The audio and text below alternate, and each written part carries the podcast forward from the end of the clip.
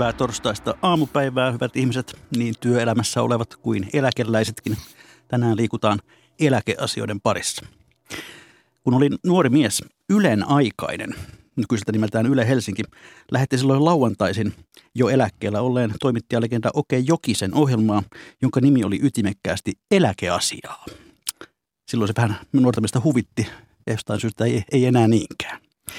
Mutta näin se maailma muuttui, että 30 vuotta sitten kun kavereiden kanssa tavattiin, niin puhuttiin omista urheilusuorituksistamme, urasuunnitelmista ja tietysti tytöistä. Nyt kun tapaamme, niin puhumme yleensä ensiksi uusista vaivoistamme, sitten eläköitymissuunnitelmasta, mutta toki yhä viehättävistä vaimoistamme. Aiheen tähän eläkepuheeseen on taas se, että työeläkealamme huomattavan suuri toimija Keva on saanut tämän marraskuun alussa uuden toimitusjohtajan ja hän on tämän päivän vieras. Tervetuloa, mikä maksaa ohjelmaan toimitusjohtaja Jaakko Kiander. Kiitos. Minkälaisia toimitusjohtajan ensimmäiset päivät ovat olleet? No aika paljon on näitä tapaamisia ja tutustumista sekä talon sisällä että sitten tutustumista myös tämmöisiin tärkeisiin ulkoisiin sidosryhmiin. Kalenteri on aika täynnä. Onko sinulla ollut erityisesti joku perehdytysohjelma? Kyllä mulla on ollut se oikeastaan alkoi jo tuossa heinäkuussa se perehdytysohjelma, että on siitä lähtien jo, jo perehtynyt erilaisiin asioihin. No Kevan toimitusjohtajuutta pidettiin aika pitkään kes- keskustapuolueen mandaattina. Oletko sinä jonkinlainen lasikaton rikkoja tässä? No tässä suhteessa ehkä joo, että, että me on ollut pitkään on ollut Kevan piirissä ja kunta-alan organisaatioissa muutenkin näitä ikään kuin poliittisia äänityksiä, jotka on perustunut aika paljon kuntavaalien tuloksiin sitten, mutta tässä on nyt ehkä, ehkä menty siihen suuntaan, että, että Kevan osaltakin ajatellaan, että, että johto valitaan niin kuin puhtaasti ammatillisin perustein ja luottamushenkilöt sitten edustaa näitä, näitä tota, poliittisia voimasuhteita. Tänään tutustumme siis kevään toimintaan tarkemmin ja puhumme myös koko työeläkejärjestelmän kestävyydestä, mutta sallittakoon tähän alkuun jälleen yksi sitaatti. Se kuuluu näin. Väestön kasvun hidastuessa ja väestön vähenemisen ollessa silmien edessä talouspolitiikka kadottaa suuret ja rohkeat päämääränsä. Kuvitelmat Suomen kansan mahdollisuuksista kohottaa työn ja pääoman määrä niihin mittoihin, joita luonnonvaramme edellyttävät ja valmistaa väestölle vastaavasti paremmat elämisen mahdollisuudet, tulevat jäämään kuvitelmiksi, ellei Suomen kansan tervettä kasvua saada turvatuksi. Arvaappa Jaakko Kiander, miltä vuodelta tämä teksti on? No mä luulen, että se jostain sadan vuoden takaa, koska tämä on tämmöinen ikuinen teema ollut meillä jo hyvin pitkään, on näitä samoja juttuja puhuttu. Ei aivan sadan vuoden takaa, vuodelta 1947 nimittäin, no, tämäkin on sitaatti oppikirjakseni nimittämästäni liike-elämän pikkujättiläisestä. Ja tämän tekstin kirjoittaja muuten oli V.J. Sukselainen, myöhemmin tunnettu keskustalainen poliitikko. Niin, jo silloin oltiin siis aika lailla samoista asioista huolissaan, eli tästä, tästä meidän, meidän tuota väestörakenteestamme. Hyvät kuuntelijat, perinteisen tapaan myös te halutessanne voitte osallistua tähän ohjelmaan tuolla Ylen nettisivulla yle.fi. Siellä sivun oikeassa laidassa on tällainen palsta kuin tuoreimmat ja siellä otsikko eläkkeet, mikä askarruttaa eläkeasioissa keskustele tästä, tässä aiheesta. Sitä klikkaamalla voitte lähettää meille kommentteja ja kysymyksiä, jos niin, niin haluatte. Mutta ennen kuin mennään kevään ja sen tehtäviin, niin puhutaan pari sanaa sinusta, Jaakko Kiander. Olet taustaltasi taloustieteilijä, työskennellyt sekä yliopistomaailmassa että, että soveltavan taloustieteen tutkimuslaitoksissa. Ja suurelle yleisölle varmaan tulit tutuksi niinä vuosina, kun olit palkansaajien tutkimuslaitoksen johtaja.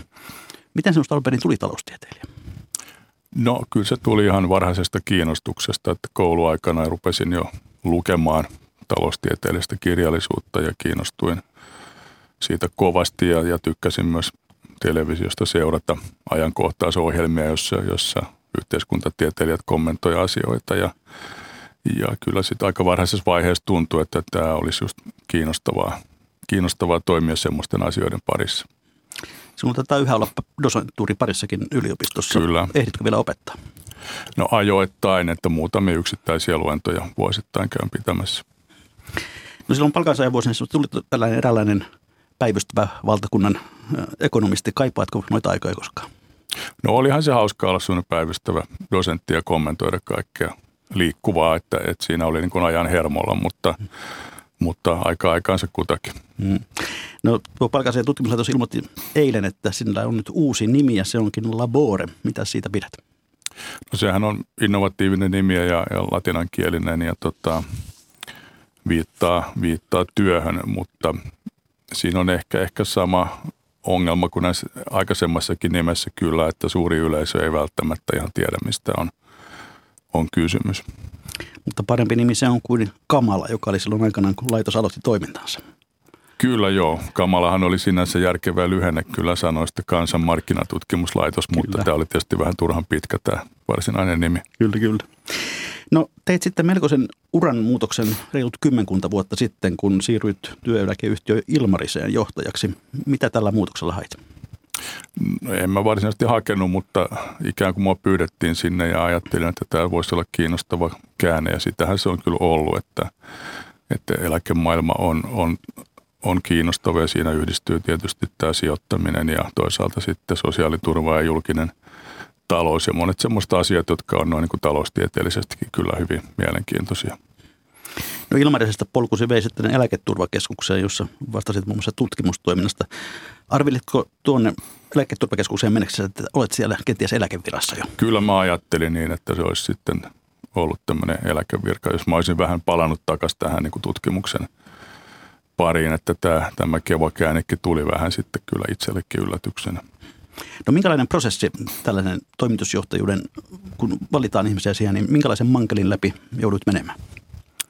No kyllähän siinä on, on, on se, tässä oli tässä tapauksessa julkinen hakuprosessi tietysti ja, ja sitten siihen liittyy nämä aika monet haastattelukierrokset ja sitten psykologiset testit ja kaikki muut. Että kyllä sen kohtuullisen, kohtuullisen mankelin siinä saa käydä läpi.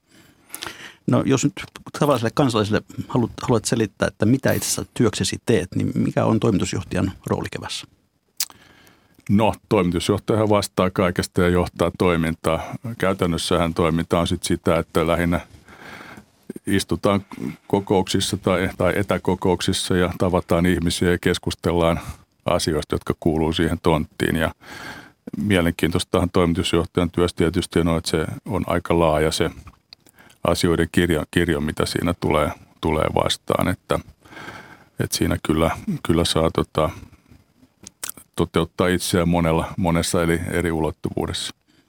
Edeltäjäsi Timo Kietäväinen, hän jäi ihan eläkkeelle tuosta tehtävästä, mutta pari hänen edeltäjänsä ovat eri syistä saaneet lähteä. Kuinka tuulisena pidät Kevan toimitusjohtajuutta? No en pidä sitä, mutta on toki taustalla tämä, että meiltä on siis kolme toimitusjohtajaa, kolme perättäistä toimitusjohtajaa joutu lähtemään kesken kaiken osittain julkisten kohujen saattelemana ja se on tietysti näissä kuvioissa yleensä aika, aika epätavallista ja se on organisaatioille ja tietysti näille henkilöille hyvin, hyvin raskasta semmoinen. No toivotaan, että vältyt siltä. Viime vuosina parinkin vakuutusalalla toimivan yhtiön osalta on sellainen tilanne, että kun on valittu uusi toimitusjohtaja, niin finanssivalvonta onkin ilmoittanut, että valittu henkilö ei ole pätevä, vaan häntä täytyy kouluttaa. Sinun kohdalla tätä pelkoa ei tainnut olla. No ei, että mulla on sen verran tätä alan kokemusta jo taustalla, että näissä, näissä muissa tapauksissa on kai kyse siitä, että henkilöt on tulleet niin kuin toimialan ulkopuolelta. No uskotko nyt olevasi eläkevirassa? Kyllä mä aina joka paikassa olen uskonut olevani eläkevirassa, että katsotaan nyt sitten. No puhutaan sitten Kevasta. Keva hoitaa yli miljoonan suomalaisen työeläkevaroja. Millaiseen taloon olet nyt oikein tullut? Miten Kevaa kuvaisit? No mielestäni Keva on hyvä talo, joka on kehittynyt varsin hyvään suuntaan ja sehän on varsin vaikuttava talo siinä mielessä, että se on Suomen suurin eläkelaitos, että meillä on niin kuin henkilöasiakkaita on, on kaikkein eniten, että on – on kaikki kuntien, kunta-alan työntekijät, mutta niiden lisäksi Kevahan hoitaa myös valtion työntekijöiden eläkkeetkin. Ja sitten näitä eläkeläisen, eläkeläisten määräkin on aika suuri, joille eläkettä maksetaan, että yli 600 000 henkeä. Et siinä mielessä on, on varsin mittava talo ja myös tällä sijoitusvarallisuudella mitattuna niin Suomen suurin toimija. Ja teille taitaa kuulua myöskin vielä kirkon ja Suomen Pankin. Kyllä, ja, ja Kelan, joo. Se on varsin laaja, laaja kenttä. Mm, no, jos nyt sitten ajatellaan näitä meidän yksityisiä työeläkevakuutusfirmoja, esimerkiksi Ilmanista ja Varmaa, niin miten Keva poikkeaa niistä vai poikkeaako se? Kyllä poikkeaa. Että tietysti tämä itse työeläketuotehan on sama, sama kaikille, mutta mutta yksityisellä työeläkealalla meillä on, on erilainen tilanne, nämä toimijathan on, on siis yksityisoikeudellisia keskinäisiä yhtiöitä, jotka toimii keskinäisessä kilpailutilanteessa, mutta joilla on siitä huolimatta sitten myös tämmöinen yhteisvastuu näistä eläkevastuista. Ja, ja se on hyvin erikoinen asetelma, eli kilpailijat vastaa viime kädessä toistensa, toistensa vastuista ja sen takia niillä on sitten myös olemassa tämmöinen – suhteellisen tiukka säätelykehikko, eli niillä on vakavaraisuussäätelyvaatimukset ja sitten finanssivalvonta myös valvoo niitä aika, aika, aika tiukasti. Ja tota, Keva tästä poikkeaa siinä suhteessa, että Kevahan on monopoli asemassa tässä julkisella puolella, että ei ole tätä kilpailua mukana, eikä sitten sen vuoksi ole myöskään tätä vakavaraisuussäätelyä, mistä seuraa, että Kevan sijoitustoiminta on hieman vapaampaa kuin tällä yksityisellä puolella. Jos olen oikein ymmärtänyt, niin Kepan eläkemaksujen maksajien määrä on vähentynyt sitä mukaan, kun kuntien työntekijöitä on siirtynyt erilaisten ulkoistuksen vuoksi yksityiselle sektorille. Kuinka iso ongelma tämä teille on? No toistaiseksi se ei ole kyllä ollut ongelma. Se on totta, että kunnat on jonkun verran yksityistänyt toimintoja ja, ja joitakin palveluja ostetaan yksityisiltä toimijoilta, mutta jos katsoo tätä koko Kevan vakuutettujen piiriä, niin ei siellä mitään voisi sanoa, että mitään merkittävää alenemista siinä porukan määrässä ei ole itse asiassa tapahtunut kaikesta tästä, tästä huolimatta. No työeläkemaksujen rahastoinnilla kerätty sijoitusvarallisuutenne lienee nykyisin jo päälle 60 miljardia. Samaa luokkaa kuin valtion vuosibudjetti. Miltä tuommoisen rahakasan päällä istuminen tuntuu? No kyllähän se on aika vastuullinen paikka ja tota, jos, jos sijoitusmarkkinoille menisi huonosti, niin silloin varmaan tulisi huonommin nukuttua. Niin, tällä hetkellä meno on ollut ihan, ihan kohtuullista, vaikka ei mitään tekisikään vai? No juuri näin, että tässä on tota, oikeastaan tuosta vuoden 08 finanssikriisistä lähtien osakekurssit on kaikkialla maailmassa enimmäkseen noussut koko ajan ja tämähän on kasvattanut tätä Suomessakin eläkevarallisuuden määrää ihan valtavasti. No näetkö, että sellainen olisi näköpiirissä, että, että järjestelmää muutettaisiin, että voisitte ryhtyä kalastelemaan asiakkaita muualtakin kuin julkiselta sektorilta? No tämmöinen suunnitelmahan tässä oli pitkän aikaa olemassa, että oli, oli, oli olemassa tämmöinen hanke, että tehtäisiin niin sanottu eläkejärjestelmien yhdistäminen, jossa tämä kunta eläkkeet olisi yhdistetty sinne yksityiselle työeläkepuolelle ja siinä yhteydessä Kevasta olisi muodostettu myös tämmöinen työeläke, keskinäinen työeläkeyhtiö, joka olisi sitten ryhtynyt kilpailemaan näiden muiden työeläkeyhtiöiden kanssa. Tämä, tämä, tätä suunniteltiin ja tätä valmisteltiin noin viiden vuoden ajan tätä, tätä hanketta, mutta nythän tässä kävi tämän vuoden syyskuussa sitten niin, että tästä valmistelusta vastuussa ollut työryhmä tuolla sosiaali- ja terveysministeriössä niin tota, joutui toteamaan, että he eivät löydä yksimielistä – ratkaisua avoinna oleviin kysymyksiin ja sen takia tämä hanke sitten kaatu. Ja nyt näyttää siltä, että kyllä nyt ainakin lähivuosina Keva sitten jatkaa tässä nykyisessä asemassa. No miten itse näet, olisiko tuo ollut järkevä järjestely? Mitä puhut? Sitten on vaikea sanoa, että, että se, tota, sitä kyllä perusteltiin järkevillä syillä. Yksi oli se, että, että, että nämä eläkejärjestelmästä tulisi vielä vahvempi, kun kaikki olisi siinä samassa – veneessä olisi ikään kuin leveämmät hartiat ja, ja toinen perustelu oli sitten se, että ajateltiin, että jos tämä sote-uudistus johtaisi siihen, että, että nämä kunta-alan henkilöstöstä siirtyisi huomattava osa sinne yksityiselle puolelle, niin silloin nähtiin, että se olisi niin kuin välttämätön ratkaisu, että tämä Keva-maksutulo saataisiin jollakin tavalla turvattua. Mutta nythän kävi sitten niin, että, että tämä sote-ratkaisu, mihin nyt ollaan päädytty, niin tarkoittaakin sitä, että sote-työntekijät toistaiseksi pysyykin julkisen sektorin piirissä, jolloin tämä yksi, yksi taustasyy sitten on poistunut ainakin vähäksi aikaa. Eli tällä hetkellä toimitusjohtajan työllistalla ei ole tällaista rakenteellista uudistusta No, ei ole. Et siinä vaiheessa, kun olin tähän työhön tulossa ja, ja haastatteluissa oli, niin silloin oli vielä tämä näkemys, että tässä olisi keskeinen tehtävä olisi tämä Kevan muuttaminen – keskinäiseksi työeläkeyhtiöksi, mikä olisikin ollut varsin iso muutosprosessi, mutta nyt näyttää siltä, että se kyllä työntyi tuonne kauemmaksi tulevaisuuteen. Niin silloin jopa kevään silloin hallituksen puheenjohtaja sanoi, että haetaan nimenomaan muutosjohtajaa. Kyllä. No sopeudutko nyt tähän rooliin, jossa et pääsekään tekemään muutosta? Kyllä mä tietysti sopeudun näihin siihen, mitä tilanne, tilanne vaatii ja, ja kyllä tässä pienempiä muutoksia kuitenkin jatkuvasti on, että tässä esimerkiksi tämä hyvinvointialueiden perustaminen muuttaa sitä meidän asiakaskenttää ja, ja luulen, että siellä, sielläkin tulee tapahtumaan tätä jonkun verran yksityistämistä ja alihankintaa ja muuta, mikä johtaa siihen, että ainakin tässä niin kuin kuntayhtiöiden kentässä, niin Keva varmaan joutuu kyllä kilpailutilanteeseen. No hahmotellaan vielä tuota teidän niin sanottua rahakasaa sillä tavalla, että, että tuota, mm, sain, sanotkin tuossa, että noin 600 000 henkilöä saa teiltä jo eläkettä. Paljonko eläke, eläkkeitä maksetaan vuodessa teidän kautta? Maksetaan tuommoinen noin 5 miljardia. Ja tuota, sisään tulee rahaa sitten kuinka sisään paljon? tulee rahaa vähän vähemmän, että me, meillä on tämmöinen äh, jatkuva rahoitusvaje, mikä johtuu tästä väestön ikääntymisestä. Et, eli meillä siis eläkemeno on kasvanut suuremmaksi kuin maksutuloja näillä näkymin tässä tilanteessa ollaan tulevaisuuteenkin. Että meillä noin 500 miljoonaa vuodessa on tätä vajausta, joka pitää sitten kattaa sijoitustuotoilla. Eli täytyy toivoa, että pörssi kehittyy yhä hyvään suuntaan teidän kannalta. Kyllä, ja tai ylipäätään, että sijoitustuotoista aina sitten tulee riittävän monta sataa miljoonaa joka vuosi kattamaan tämän, tämän rahoitusvajeen. No luuletko, että alat jossakin vaiheessa nähdä painajaisia pörssiromahduksesta?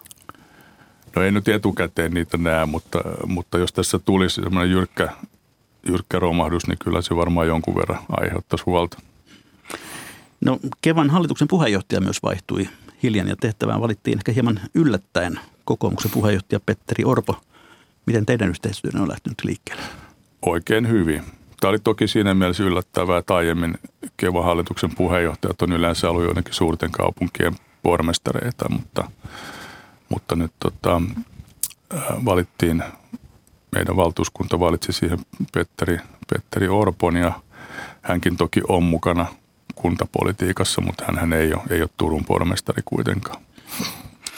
No Keva julkaisi tänään teettämänsä kuntapäättäjäbarometrin.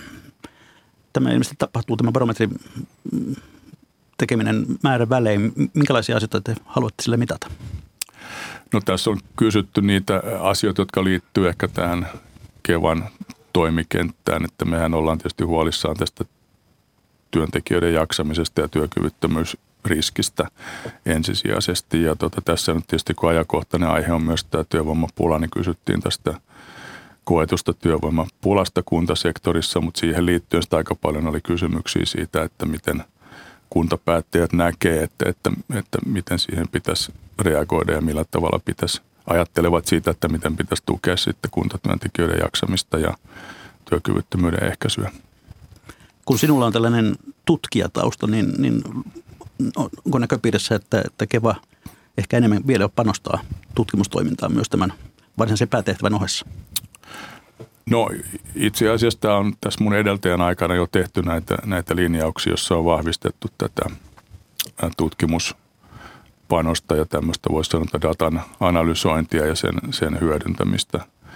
Että kyllä tässä voi sanoa, että eläkealalla ylipäätään on ehkä tämmöinen trendi, että, että kaikki suuret yhtiöt ja laitokset pyrkii hyödyntämään tietovarantoja sitä varten pystyy paremmin ennakoimaan ja analysoimaan tätä työkyvyttömyysriskiä. Puhutaan sitten noista sijoituksista vähän tarkemmin olennainen osa tätä työeläkejärjestelmäämme on varojen rahastointi ja niiden sijoittaminen viisaasti. Miten sinä määrittäisit Kevan sijoitustoiminnan ikään kuin kulmakivet? No voisi sanoa, että se perustuu pitkäjänteisyyteen ja hajautukseen. Eli kun Keva on tämmöinen hyvin pitkäjänteinen sijoittaja, jolla siis ei ole tätä vakavaraisuussäätelykehikkoa, niin Kevan ei tarvitse samalla tavalla olla huolissaan siitä, että joku – akuutti kriisi johtaisi vakavaraisuusongelmiin, se mahdollistaa sen, että Keva voi tehdä aika pitkäaikaisia sijoituksia, joissa sitten ajatellaan, että tämän pitkäaikaisuuden ja niihin liittyvien tämmöisen heikomman likviditeetin takia, niin niissä on paremmat tuottonäkymät. Ja toisaalta hajautuksella pyritään tietysti tämä riskien hallinta. Eli ajatus on, että kun, kun tämä iso, iso potti hajautetaan aika, aika laajalle, niin silloin ei olla alttiita millekään yksittäiselle riskille. Mitä ovat keskeisimmät sijoituskohteen? No toki erilaiset osakkeet on, että, että pörssiosakkeet on tietysti suurin yksittäinen sijoituskohde. Me, meillä on, se on aika hajautettu tämä osakesalkku myös globaalisti, että, että meidän Suomi-paino ei ole kovin suuri, vaan tota, osakkeita on sijoitettu Amerikkaan ja muualle Eurooppaan ja myös kehittyville markkinoille. Sitten toinen merkittävä on sitten listaamattomat osakkeet, eli tämmöiset niin sanotut private equity-tyyppiset rahastot, joissa tota, on, on aika hyvä tuottopotentiaali ja tuottokehitys ollut. Sen jälkeen sitten ehkä jos ajattelee näitä korkotuotteita, niin erilaiset yrityslainat sitten on, on se kolmas ryhmä. Onko teillä paljon kiinteistösijoituksia? Aika vähän, että meillä on kiinteistöpaino on tuommoinen joku 6 prosenttia koko salkusta. Että siinä meillä on tämä kiinteistö, kiinteistöjä on selvästi vähemmän kuin näillä työeläkeyhtiöillä. Onko siinä kenties takana sellainen näkymä, että se ei ole hyvä bisnes? Nytkin kun katsomme ympärillemme ihmiset ovat paljon etätöissä, niin meillä on paljon tyhjiä toimistoja. No ei siinä, ei siinä oikeastaan sitä ole, että siinä on tota ehkä ollut se, että pikemminkin, että on vaikea löytää ehkä hyviä hyviä kohteita, että mä luulen, että mielellään sijoitettaisiin enemmänkin rahaa kiinteistöihin, mutta tietysti kiinteistömarkkina on semmoinen, että siellä ei voi kovin nopeita liikkeitä tehdä. Ja sitten sijoitukset edellyttää aika hyvää markkinatuntemusta, mutta voi sanoa, että esimerkiksi niin kuin asuntojen omistaminen on kyllä keskimäärin aika hyvä sijoitus ollut. Kun Kevalla on tällainen erityisasema tässä työeläkekentässä, niin onko sen kautta kenties jotain – rajoituksia sen suhteen, että mihin voitte sijoittaa? No ei, ei meillä ei mitään muodollisia rajoituksia ole. Mutta toki tässä meitä ohjaavia periaatteita on, on toki niin kuin, tämä riskien hallinta, eli kun yritetään välttää liiallisia riskejä ja toisaalta tietysti myös vastuullisuus, että ei ihan mihin tahansa ei lähdetä sijoittamaan. Eli jonkinlainen eettinen koodistokin on. Kyllä. No minkälainen masina se nyt sitten on, jos sitä yrittää kuvailla, joka hoitaa tätä sijoitussalkkua? Minkälainen joukko se on? No, meillä on siellä noin tuommoinen 5-60 sijoitusalan ammattilaista ja sitten jonkun verran näistä taustatoiminnoista huolehtivaa henkilökuntaa, että selvästi alle sata henkeä tätä pyörittää tätä, tätä Suomen suurinta sijoitussalkkua. Millä tavalla nuo sijoituskohteet sitten valikoituvat? No ne, voi sanoa, että ne valikoituu tämmöisen aika pitkällisen analyysin perusteella, että me ei, ei tehdä tämmöistä nopeata lyhyttä kauppaa, vaan pikemminkin ehkä tärkeintä on miettiä tätä niin kuin allokaatiopäätökset, mietitään, että minkälaista riskiä voidaan ja halutaan ottaa. Ja sitten sen jälkeen, kun on tehty, tehty allokaatiopäätös, että halutaan vaikka mennä, mennä tota, Amerikan osakemarkkinoille, niin sen jälkeen sitten tutkitaan, sitten, minkälaisia yhteistyökumppaneita, minkälaisia rahastovaihtoehtoja siellä on ja tähdätään tämmöiseen pitkäaikaiseen yhteistyöhön tunnettujen rahastojen kanssa silloin, kun liikutaan tuolla globaalilla markkinoilla. Ja päätökset teko on varmasti jossain määrin tällaista yhdessä tehtävää, eikä niitä sitä yksittäiset sijoittajat? Joo, nämä on hyvin tarkkoja rajattu nämä päätöksentekovaltuudet toki. No jos ajatellaan sitten tuota, ehkä tämä ikuisuuskysymys, näkisitkö itse, että voisitte sijoittaa myös korkeamman riskin kohteisiin? No me ollaan sijoitettu korkeamman riskin kohteisiin kyllä ja tota, näitähän oikeastaan kaikki maailman eläkesijoittajat etsii tällä hetkellä. Ja kyllä tätä riskin sijoitoa on ihan kohtuullisesti. Että tässä voi ehkä sanoa, että just nämä tota, listaamattomat osakkeet, eli tämä private equity on korkean riskin kohde ja samoin – on, on olemassa tämmöinen sijoituskohde kuin korkean riskin yrityslainat, tämmöiset high yield lainat, joilla saa ihan kohtuullisen hyvän tuoton, mutta siinä hyvän tuoton takana tietysti on, että ne on, ne on riskituotteita. Miten itse määrittelit sen, että mikä on hyvä sijoituskohde? No, hyvä sijoituskohde on semmoinen, joka itse ymmärretään, että, että mitä se kohde on, on syönyt ja mikä se ansaintalogiikka on – ja sitten pitää nähdä, että pystyy arvioimaan siihen liittyvä riski ja miettiä, että onko se riski semmoinen, että me voidaan se kantaa. Ja sitten pitää pystyä muodostamaan aika hyvä näkemys siitä, että mikä se odotettu tuotto siinä kohteessa on. Onko toimitusjohtajalla tässä sijoitustoiminnassa oma roolinsa? Kyllä on. Että meillä tietysti sijoitusorganisaatio nämä asiat valmistelee, mutta sitten meillä on tämmöinen sijoitusjohtoryhmä, jota toimitusjohtaja vetää, joka tekee isommat päätökset. Ja sitten toki Kevan hallitus on se, joka sitten päättää sijoitusstrategiasta ja, ja tästä antaa, antaa niin kuin me liikkumatilan, että missä tämä allokaatio voi niin kuin liikkua.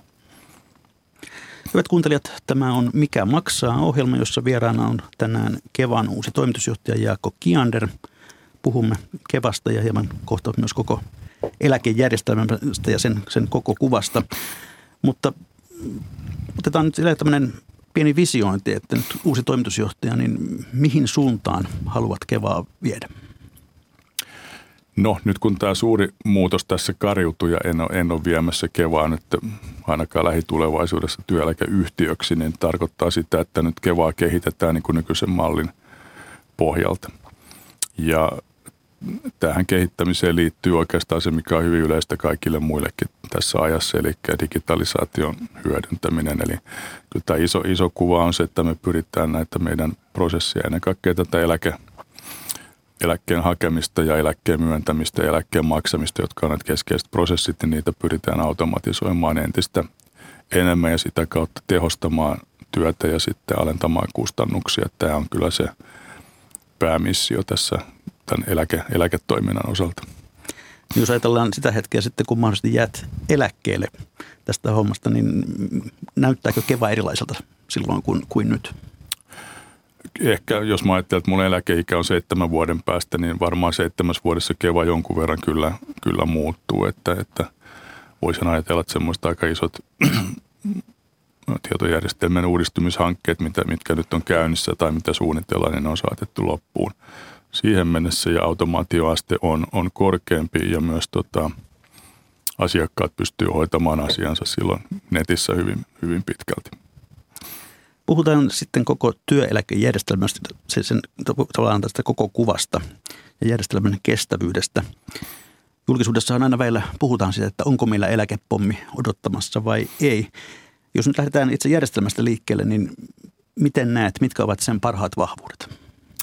No parhaat vahvuudet on todettu monta kertaa ulkomaisten arvioitsijoidenkin toimesta ja kyllä ne on se, että tämä Suomen työeläkejärjestelmä on, on erittäin kattava ja tota, se on myös ö, henkilöasiaiden kannalta erittäin yksinkertainen ja pitkälle automatisoitu. Ei tarvitse menettää yöunia niin kuin oman eläkkeen takia.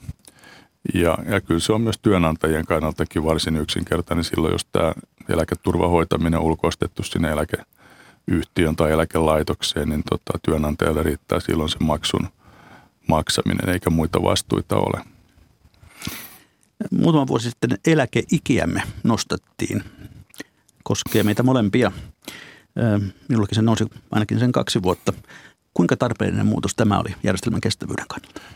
No kyllä se arvioitiin silloin aikanaan tarpeelliseksi ja näyttää siltä, että, että arvio on osunut ihan oikeeseen, että meillä – elinajan odote näyttää tässä sen verran kohoavan edelleen, että tuntuu perustelulle, että, että nämä eläke, eläkeikiin tehty noin kahden vuoden korotus on, on järkevä. Ja musta oli kohtuullinen, koska se toteutuu tässä kuitenkin aika pitkän ajan kuluessa, että mehän vasta vuonna 2027 saavutetaan se tilanne, että se alin eläkeikä nousee sinne 65 vuoteen. Miten arvioit sitä, minkä ikäisenä nyt työelämään tulevat alle kolmekymppiset pääsevät eläkkeelle? No se riippuu siitä, että, että miten tämä elinajan odote kehittyy edelleen. Mä oon itse vähän pessimistinen sen kehityksen suhteen, enkä usko, että se enää nousisi niin nopeasti kuin se on tähän asti noussut. Ja jos tämä hidastuu, tämä elinajan odotteen nousu, niin silloin eläkeijät ei tule kauhean dramaattisesti nousemaan. Et mä luulen, että 67-68 on luultavasti semmoinen käypä eläkeikä tuossa 40 vuoden päästä. Ja nykyisin myös näin sovittaessa voi jatkaa 69-vuotiaaksi nykyisen mukaan, mukaan, eikö totta? Ö, aika vahvassa elää sellainen käsitys, että eläkeläiset ovat eläkkeensä jo etukäteen maksaneet, mutta näinhän se ei taida olla meidän järjestelmässä. Joo, se vähän riippuu, miten sitä tarkastelee.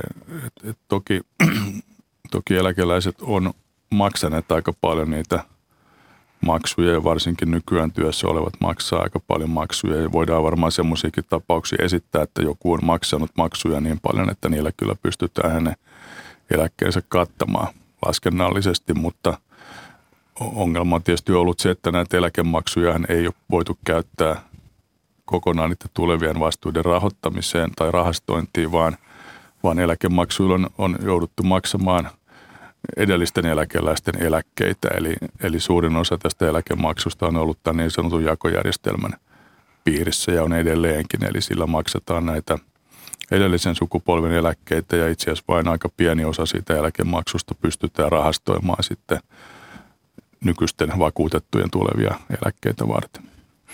Eli siinä mielessä maksamme tämänkin hetken eläkeläisten Kyllä. eläkkeitä ainakin, ainakin osin. No, ajankohtaista eläkekeskustelua on käyty myös eduskunnassa hiljattain lokakuun puolessa välissä 23 sosiaalidemokraattien kansanedustajaa kirjoitti kirjallisen kysymyksen ja Kimmo Kiljusen johdolla se tapahtui ja siinä vaadittiin niin kutsuttua vappusatasta, eli tätä 100 euron nettomääräistä korotusta – pieniin alle 1400 euron työeläkkeisiin ja sitten se erityisesti selvitystä siitä, voitaisiinko tämä työeläkeindeksi palauttaa niin kutsutuksi puoliväliindeksiksi. Mitä näistä hankkeista sanot? No nämähän on ihan ymmärrettäviä pyrkimyksiä toki ja tota, on helppo perustella, että, että pienissä eläkkeistä olisi varmaan korottamisvaraa. Että eihän se toimeentulo kauhean leveätä ole pienellä eläkkeellä. Mutta, mutta mitä tulee varsinkin tähän indeksiasiaan, niin se on, musta se on kallis ja tehoton keino tämän pienten eläkkeiden korjaamiseen, koska jos lähdettäisiin sitä indeksiä muuttamaan, niin siitähän ei alkuvaiheessa tulisi kuin tällaisia ehkä puolen prosentin suuruisia korotuksia, jotka tietysti pienessä eläkkeessä on aika pieniä, pieniä ne korotukset – ja sitten kuitenkin, jos sitä vietäisiin sitä järjestelmää sitten vuosikymmeniä eteenpäin, niin siitä tulisi vähitellen aika suuret kustannukset, jotka sitten pakottaisiin nostamaan eläkemaksuja ihan, ihan merkittävästi. Eli se väite tässä yhteydessä, kun on esitetty, että tämä sijoitustuotot ovat olleet niin kovia, että nämä rahat löytyisivät sieltä, niin se ei pidä paikkaansa. No joo, en, en, en uskalla luvata, että sijoitustuotot olisi tulevaisuudessa niin kovia kuin mitä ne on nyt ollut viimeisen kymmenen vuoden ajan. Toki jos me oltaisiin pysyvästi siinä, että, että meillä on kymmenen vuotta mennyt eläkealalla valtava hyviä, sijoitustuotot on ollut erittäin hyviä. Että jos samalla tuottotasolla mentäisiin seuraavat sata vuotta, niin meillä olisi lopulta niin paljon rahaa, että voitaisiin eläkemaksuista luopua kokonaan. Ja sen takia se musta ei tunnu uskottavalle, että, että näin hyvin voisi mennä. No tuota esitystä on kommentoitu myös sanomalla, että se on tulonsiirto tulevilta polvilta nykyeläkeläisille. Siltäkö se näyttää? No kyllä se olisi tavallaan, joo, kyllä, koska tota, hyötyhän siitä menisi nykyeläkeläisille ja se vähentäisi sitä rahaa, mitä voitaisiin käyttää niiden tulevien eläkkeiden rahastointiin. Eli siinä mielessä se olisi pois sieltä tämän hetken nuorten tulevista rahastoidusta eläkkeistä. No syyskuussa edellinen työnantajasi eläketurvakeskus, tämä työeläketurvan lakisääteinen yhteiselin, julkaisi Orhusin yliopiston professori Torsten Andersenin kirjoittaman raportin Suomen eläkejärjestelmän nykytilasta. Ja tämän raportin mukaan järjestelmä on tehokas ja selkeä ja erityisen hyvin torjuu eläkeläisköyhyyttä. Oletko näistä havainnoista samaa mieltä? Kyllä mä olen, olen, olen samaa mieltä ja toki meillä on siis köyhiä eläkeläisiä, mutta jos verrataan muihin maihin, niin tätä eläkeläisten köyhyysaste on kyllä aika pieni. Niin, nykyisen työeläkkeet, vielä palaan tuohon indeksiin, ne on siis sidottu indeksi, joka seuraa 80 prosenttisesti elinkustannuksia ja 20 prosenttisesti palkkatason kohoamista. Olisiko syytä kenties siirtyä kokonaan tuohon elinkustannusindeksiin? No tätäkin Torben Andersen pohti siinä raportissaan vähän tätä kysymystä, mutta hän piti kyllä tärkeänä, että tämmöinen sidos tähän palkkatason kehitykseenkin säilyy. Eli, eli kyllä musta on, on hyvä, että, että jollakin tavalla eläkkeet seuraa myös sitä ansiotason kehitystä. Niin, tuossa Andersenin paperissa nostettiin esiin kuitenkin huoli rahastottujen eläkkeiden riittävyydestä sitten, kun tullaan tämän vuosisadan loppupuolelle, kun eläkeläisten määrä kasvaa suhteessa – työtä tekeviin, työtä tekevät ikäluokat pienenevät. Minkälaisia ongelmia meillä on edessä? No tämän hetken arvioiden mukaan niin meillä on siis edessä ongelma, että, että rahat ei riitä nykyisellä maksutasolla ja nykyisellä etuustasolla loputtomiin. Eli eläketurvakeskuksen arvioiden mukaan niin meillä todella silloin vuosisadan jälkipuoliskolla olisi aika merkittävä maksunkorotuspaine tässä yksityisen puolen työeläkejärjestelmässä. No tästä on paljon kiistelty, että milloin tähän asiaan pitäisi reagoida. Pitäisikö reagoida nyt ja nostaa vähän näitä eläkemaksuja vai odotetaanko vuosikymmeniä ja tehdään se sitten vasta kun on pakko? Kumpi olisi sinun linjasi? No mitä aikaisemmin reagoidaan, niin sitä pienempi korotus tietysti tarvitaan ja, ja mä oon tässä varovaisen optimistinen kyllä, että musta tähän on reagoitu sillä tavalla, että ongelma on tiedostettu ja työmarkkinajärjestöt tätä kyllä pohtii ja käy tästä keskustelua, että, että minkälaisia ratkaisuvaihtoehtoja on. Mutta me toki tiedetään muistakin maista, että tämmöisten uudistusten ja muutosten tekeminen eläkejärjestelmiin on hidasta ja yleensä menee noin kymmenen vuotta, että kun se ongelma ensin identifioidaan, että sitten lopulta saadaan se ratkaisu aika. Mutta luulen, että tällä vuosikymmenellä kuitenkin jotain tehdään ja se tulee parantamaan tätä tilannetta. Yleensä tuntuu, että on aina huono ajankohta tehdä eläkeuudistuksia, koska on aina jotkut vaalit tulossa. Milloin tämä remontti, onko se nyt se vuosikymmen, jonka päässä me näemme sen? Mä luulen, että me nähdään se kyllä tällä, tällä vuosikymmenellä. ei, ei tämän hallituksen aikana, mutta seuraava hallitus voi sitten saada jonkun lakiesitysluonnoksen kyllä pöydälleen. Sellaistakin on ilmennyt, että työnantajapuoli on ollut aika haluton enää nostamaan omaa osuuttaan ja perusteluna se, että, että yritykset eivät jää koskaan eläkkeelle. Hyväksytkö tämän perustelun? No se on ehkä vähän, vähän huono perustelu tietysti, että tota, ää, ää, yritykset joutuu maksamaan kaikenlaista muutakin vaan sen takia, että, että niillä on tämä työnantaja – vastuu. Ja voi tietysti kysyä senkin, että, että onko sillä viime kädessä merkitystä, että maksaako ne työntekijän sosiaalivakuutusmaksut, peritäänkö ne palkasta vai palkan sivuikuluina, koska ne loppujen lopuksi menee kaikki sitä samasta palkanmaksuvarasta joka tapauksessa. No sen me tiedämme, että eläkeläiset ovat aktiivisia äänestäjiä ja kun yhä useampi on eläkeläinen, niin miten se vaikuttaa näihin mahdollisiin muutoksiin tai, tai syntyykö tämmöistä niin voimakasta muutosvastarintaa, että järkevätkään ehdotukset eivät mene lävitse? No joo, tämä on myös globaali ilmiö, että, el- että eläkeläiset alkaa dominoida äänestäjäkuntaa kaikkialla ja se tietysti tarkoittaa, että silloin semmoiset ratkaisut, joilla heikennettäisiin eläkeläisten etuuksia, niin ei varmaankaan saa suurta suosiota ja niiden läpimenomahdollisuudet on, on huonoja. Toisaalta mä en nyt näe mitään suurta tarvetta myöskään sille, että meidän pitäisi lähteä kenenkään etuuksia leikkaamaan. No jos muodostamme nyt semmoisen yhden miehen Kianderin komitean muokkaamaan suomalaista työeläkejärjestelmää sellaiseksi, että se taatusti kestää, niin millaisia elementtejä tuo komitea esittäisi? No, musta olisi tärkeintä saada syntyvyys nousuun, että tämä väestön ikärakenne muuttuisi tasapainoisemmaksi, kun se tällä hetkellä näyttää olevan – se tosin ei ole eläkepoliittinen ratkaisu, enkä tiedä siihen, mikä olisi se, se ratkaisu siihen, että millä sen saisi tehtyä, mutta silloin olisi kaikkein suurin vaikutus tähän niin kuin julkisen talouden tasapainoon. Muuten sitten eläkejärjestelmän piirissä, niin, niin minusta olisi tärkeää, että, että saataisiin työuria pidennettyä ja työkyvyttömyysriskiä pienennettyä sillä tavalla, että tämä olemassa oleva työvoima työskentelisi vähän enemmän. Ja sitten ehkä kolmas olisi tämmöinen tämän yksityisen työeläkealan sijoitussäätelyn uudistaminen sillä tavalla, että, että, työeläkeyhtiöt vois ehkä sijoittaa nykyistä tuottohakuisemmin ja saada parempia sijoitustuottoja, mikä sitten auttaisi tähän maksun korotuspaineeseen. No siinä olisi aika konkreettinen ohjelma toteutettavaksi. Kyllä, ja luulen, että kyllä tätä viimeksi mainittua ainakin pohdiskellaan kyllä ihan vakavissaan aika ajoin nousee esiin myös kysymys siitä, että pitäisikö tämä meidän työeläkejärjestelmä uudelleen organisoida niin, että kaikki nykyiset työeläkeyhtiöt fuusioitaisiin yhdeksi tehokkaaksi taloksi. Muun muassa Suomen yrittäjien Mikael Pentikäinen on pitänyt tätä ajatusta esillä. Miten sinä suhtaudut tällaiseen ideaan?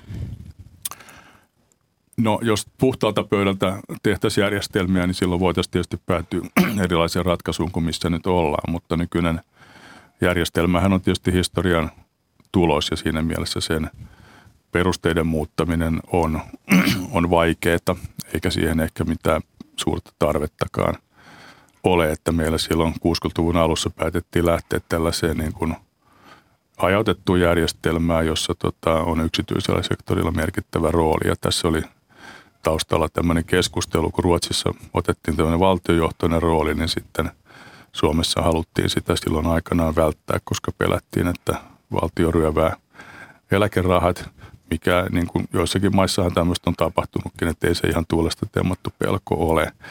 Ja nyt kun nämä rahat on tuolla yksityisellä puolella näiden yhtiöiden omaisuushuiden piirissä, niin ne on ehkä paremmassa turvassa. Meillä alun perin oli todella paljon näitä yksityisiä eläkelaitoksia. Meillä oli näitä eläkekassoja ja eläkesäätiöitä kymmeniä ja näitä eläkeyhtiöitäkin oli aika paljon. Nythän tässä on toki käynyt sillä tavalla, että kassojen ja säätiöiden määrä on vähentynyt kovasti ja eläkeyhtiöitäkin on enää neljä jäljellä, että on tämmöistä merkittävää keskittymistä kyllä tapahtunut. Mutta et ole siis yhden luukun periaatteen kannattaja tässä suhteessa?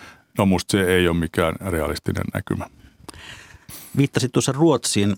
Siellä osa järjestelmästä toimii myös niin, että, että vakuutettu itse voi sijoittaa näitä tulevia eläkerahojaan. Onko se hyvä malli? No musta Ruotsin malli on tota sekava ja monimutkainen ja epävarma. Kokonaisuudessaan se onkin sitä kyllä. Ja tota, Ruotsissa oli aikaisemmin oli hyvin selkeä, kun se oli tämmöinen valtiollinen työeläke, mutta, mutta se uhkasi tulla liian kalliiksi ja sitten siellä siirryttiin tähän nykyiseen järjestelmään, jossa on tämmöinen ikään kuin valtion tarjoama perustyöeläke, jossa on sitten kuitenkin eläkekatto. Ja sitten siihen sisältyy tämä, että pienen osan sitä eläkemaksusta ihminen voi itse sijoittaa ja koittaa saada sillä merkittäviä tuottoja – tämä sijoittaminen on kuitenkin vaikeaa, koska ihmisen pitäisi pystyä sitten itse arvioimaan, että mihin kaikista sadoista varainhoitajista hän nyt laittaa sen rahansa sitten hoidettavaksi, jos merkittävä osa ihmisistä ei jaksa tätä päätöstä miettiä, jolloin se menee sitten tämmöisen tota, yhden tietyn julkisen varainhoitajan hoitoon, mikä onkin ehkä se paras vaihtoehto. Mutta tämän lisäksi Ruotsissa on sitten näiden julkisten eläkkeiden päälle sitten vielä tämmöiset toimialakohtaiset lisäeläke järjestelmät, joita sitten erilaiset vakuutusyhtiöt hoitaa. Eli, eli se kokonaisuus on kyllä aika, aika mutkikas. Eli puheet, hieman ihanoivatkin puheet siitä, että Ruotsissa kansankapitalismi juuri tämän takia kukoistaa, niin taitavat olla hieman ylimitoitettuja. Joo, musta se ei johdu tästä eläkejärjestelmästä, vaan siitä, että, että ruotsalaiset, musta suuri syy on se, että ruotsalaiset ei lyhennä niitä asuntolainoja, vaan pistää ne rahat näihin sijoitusrahastoihin ja siitä syntyy tämä kansankapitalismi.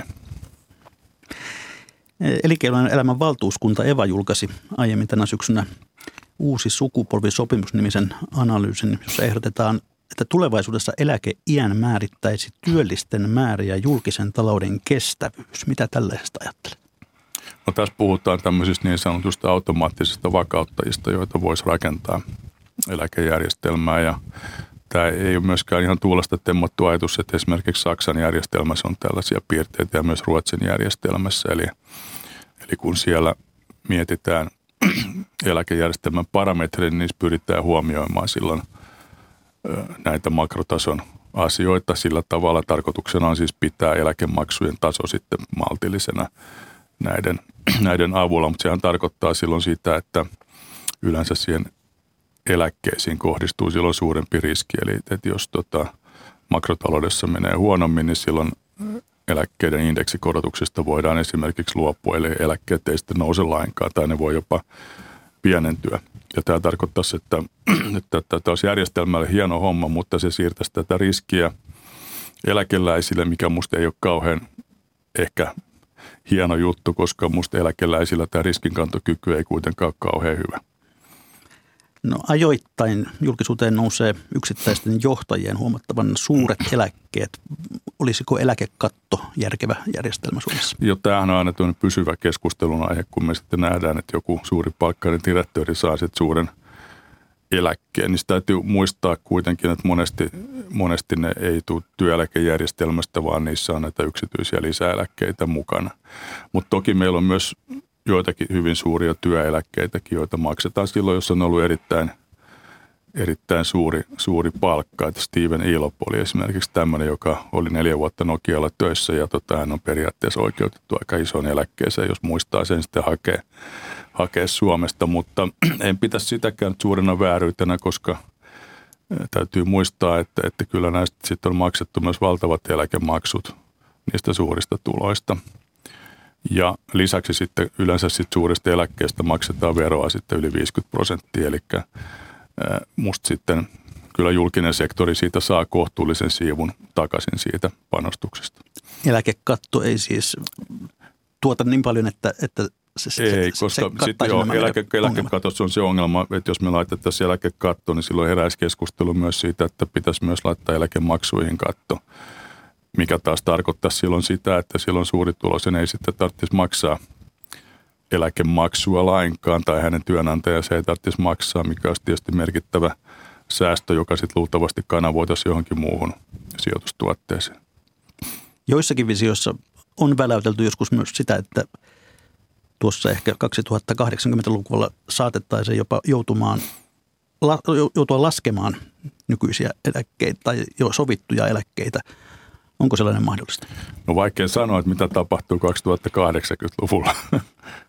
Mutta tota, jos nyt tämä maailma menee suurin piirtein normaalisti, niin meillä ei ole näköpiirissä tämmöistä kriisiä, että jouduttaisiin eläkkeitä leikkaamaan. Katsellaanpa hieman sitten tuota keskustelua tuolla yleisön puolella. Sielläkin tämä kestävyys ja maksukyky huolettavat. Kysytään, että voivatko tulevatkin sukupolvet uskoa saavansa eläkettä työuran jälkeen. Ilmeisesti vastaus on, että kyllä siihen täytyy uskoa. Kyllä, tämä eläminen vaatii jonkun verran uskoa, uskoa muutenkin, että, että voi tietysti kysyä, että voiko nuori uskoa pääsevänsä vanhaan kotiin vanhana taikka, tai saavansa hoitoa 30 vuoden päästä, jos sairastuu. Että, että totta kai nämä on uskovaraisia asioita, mutta, mutta että jos on koko tämä yhteiskunta ja sen järjestelmät perustuu keskinäiseen luottamukseen ja, ja uskoon. Nimimerkki Vanha Mamma kommentoi, että eläkekeskustelua ja eläkeläisten kokemuksia aktiivisesti seuraavana haluan tuoda näin nykyisten työeläkkeiden alamäen eläkkeelle jäännin jälkeen. Kun inflaatio nousee, niin eläkkeen ostoarvo rajusti alenee. Eikö indeksi toimi? Tämä on yleinen väite, mutta se ei pidä paikkaansa lainkaan. Me nimenomaan tämän nykyisen indeksin takia niin eläkkeethän nousee aina enemmän kuin hintataso. Ja tämä tota, on ehkä vaikea tunnistaa, jos joku yksittäinen elinkustannus sitten jollakin nousee, mutta, mutta keskimäärin eläkkeet nousee koko ajan enemmän kuin hinnat, mistä seuraa, että eläkke, eläkeläisten ostovoima ei suinkaan alene, vaan se hieman nousee joka vuosi. No tuossa äsken puhuttiin jo tuosta työuran pidentämisestä ja siihen liittyen Pakkas Akka kyselee, että onko olemassa tieteellistä tutkimusta erilaisten kuntoutusten – esimerkiksi Aslakin vaikutusta työssäaja, työssäoloajan kestoon ja sairauspoissaolojen vähenemiseen. Mitä me tiedämme näistä? No, tämä on hankala kysymys. Eli monesti tiedetään, että, että näiden esimerkiksi kuntoutustoimien tulokset näyttää ihan hyviltä, että useimmiten kuntoutus johtaa siihen, että sitten palataan takaisin töihin. Mutta sitten tiukassa tieteellisessä mielessä niin tämä ei välttämättä vielä todista sitä – vaikuttavuutta, koska jos otetaan joku vertailuryhmä, joka ei saa kuntoutusta, niin sielläkin osa luultavasti palaa sitten töihin ilman kuntoutusohjelmaakin. Eli tämä on vähän avoin, avoin kysymys ja tota, sanoisin, että tästä tarvitaan lisää tutkimusta kyllä ennen kuin siihen voisi ihan viimeisen sanan sanoa. Mitä muita keinoja meillä voisi olla tuon työuran pidentämisen kanssa? No mä luulen, että kyllä yleinen niin kuin terveyden ja toimintakyvyn paraneminen ja parantaminen on tämmöinen keskeinen, että me tiedetään se alueellisesta vertailuista esimerkiksi, että, että meillä on maan sisälläkin aika isoja eroja tässä, että Länsi-Suomessa ja tuo rannikkoseudulla tämä jäädään eläkkeelle myöhemmin ja on vähemmän työkyvyttömyyttä kuin sitten taas Sisä-Suomessa ja tämähän selittyy aika paljon tällä sairastavuudella ja, ja tota, yleisellä terveydentilalla – ja myös työllisyystilanteella ja, ja elintasolla, että yleensä nämä kaikki hyvät asiat pyrkii, pyrkii pakkautumaan. Ja olisi tietysti tärkeää, että, että meillä menisi taloudessa hyvin me pystyttäisiin tukemaan ihmisiä jaksamisessa ja, ja kaiken, kaiken hyvän tekemisessä ja terveissä elintavoissa, niin silloinhan kokonaisuus menisi kyllä paremmin. Pitäisikö kehittää myös enemmän mallia siihen suuntaan, että työelämän loppupäässä työkuormaa voisi keventää esimerkiksi osittaiseläkkeellä? Tähän suuntaan on menty, että meillähän on nykyään tämmöinen osittain varhennettu eläkemahdollisuus, jossa tota 61 vuoden iässä voi sitten ottaa jo osittaisen eläkkeen. Ja siinähän on ollut ajatus, että, että se mahdollistaisi sitten vaikka siirtymisen osa-aika työhön, jota voisi sitten ehkä jatkaa vähän pidempääkin. Ja mä luulen, että tätä me yhteiskuntana varmaan halutaan kovasti, koska me tiedetään, että meillä on, on kasvava työvoimapula esimerkiksi sote-sektorilla ja siellä haluttaisiin, että eläkeikäisetkin jatkaisi jollain tavalla. Ja tämä helähdys kertoo, että olemme tulleet siihen kohtaan lähetystä, että on legendaaristen viikon talousvinkkien ja viisauksien aika. Nyt on vielä muutama viikko aikaa jakaa talousviisautta toisillenne meidän kauttamme. Lähettäkää talousvinkkejä, millaisia vain, isoja tai pieniä. Sähköpostilla osoitteeseen juho-pekka.rantala.yle.fi tai perinteisessä postissa posti lokero 79 3024 Yleisradio. Mutta nyt Jaakko Kiander, mikä on tai millainen on sinun viikon talousvinkkisi tai viisautesi, jonka haluaisit kuuntelijoiden kanssa jakaa? No, mulla ei ole mitään äkkirikastumisvinkkejä, että musta olisi parasta, että vaan jokaisen yrittää tehdä töitä ja pitää huolta itsestään ja läheisistään niin, että, että säilytään terveenä ja työkykyisenä mahdollisimman pitkään. Ja tällainen nimimerkki kuin Jouluun järkevästi on lähettänyt tällaisen viestin. Nyt vanhemmat tarkkana mainospostin kanssa. Elämme joulun lähestyessä aikaa, jolloin erilaiset lelukauppiaat tyrkyttävät mainoslehtisiään. Lapset ovat houkutukselle, houkutukselle alttiita. Meilläkin juuri kouluikäinen Kuopus kirjoitti viime vuonna joulupukille ja kaikki lahjatoiveet olivat suoraan näistä lelumainoksista kerättyjä ja sieltä kalleimmasta päästä tietysti. No joulu tuli ja kaveri oli jo unohtanut, mitä oli pyytänyt ja iloitsi niistä lahjoista, jotka vanhempien mielessä olivat järkeviä. Olivat muuten aivan muita kuin näitä leluvihkojen tarjontaa. Eli ehkä kannattaa suojata jälkikasvunsa näiltä vihkosilta. Kiitoksia kuuntelija tästä vinkistä. Kiitoksia Jaakko Kiander vierailusta. Ensi viikolla me opiskelemme taloustaitoja, eli mikä maksaa sitä ihmetellään jälleen viikon kuluttua.